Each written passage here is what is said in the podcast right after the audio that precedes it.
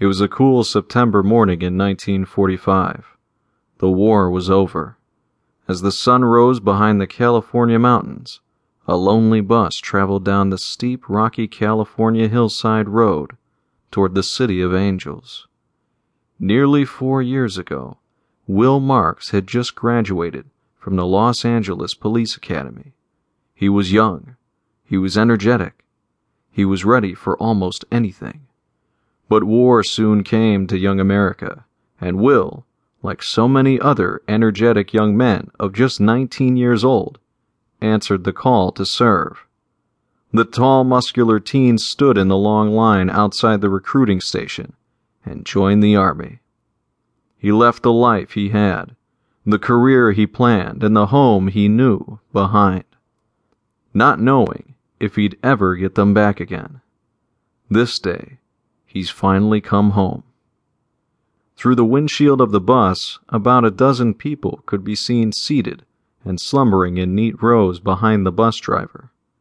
The changing morning light reflected off the approaching ocean and streamed through the windshield, touching each of the passengers gently, as if welcoming them to the waiting city by the sea. A few rows behind the driver, the light grazed past an elderly couple still slumbering from the night ride. There were a few gentlemen in suits clutching heavy sales cases as they struggled to hold on to that last moment of cessation before their journey's end. A young girl traveling alone opened her eyes to the brightening blue hues of light as they poured through the bus, and turned toward an anxious Will seated in the row just in front of her and across the aisle. She took notice immediately. He was a sergeant in the army. He was sitting beside a tattered duffel bag he threw onto the seat next to him. Faded but recognizable letters stenciled onto the heavy bag spelled out Marks, U.S. Army. Will stared intensely out the window, unaware of her gaze. The bus stopped just inside the city limits at a small cafe where the early morning breakfast crowd had already gathered.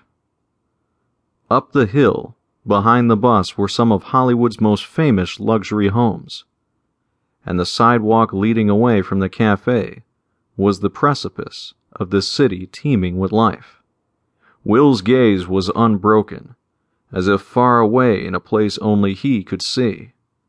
The girl tapped the soldier on the shoulder, and he flinched abruptly but turned to look over his shoulder toward her and smiled. He gathered his bag and placed his service cover on his head and walked toward the front of the bus. As he cleared the stairs of the bus, he glanced once more over his shoulder at the girl and smiled. He began to look around the open parking lot of the station, and his smile broadened. After four long years at war, Lucky was finally home. Hey, soldier! A voice called out from the mob in front of the cafe. The soldier smiled and laughed lightly. Hey, hero! Will! Hey there, soldier! Another voice rang loudly across the mass.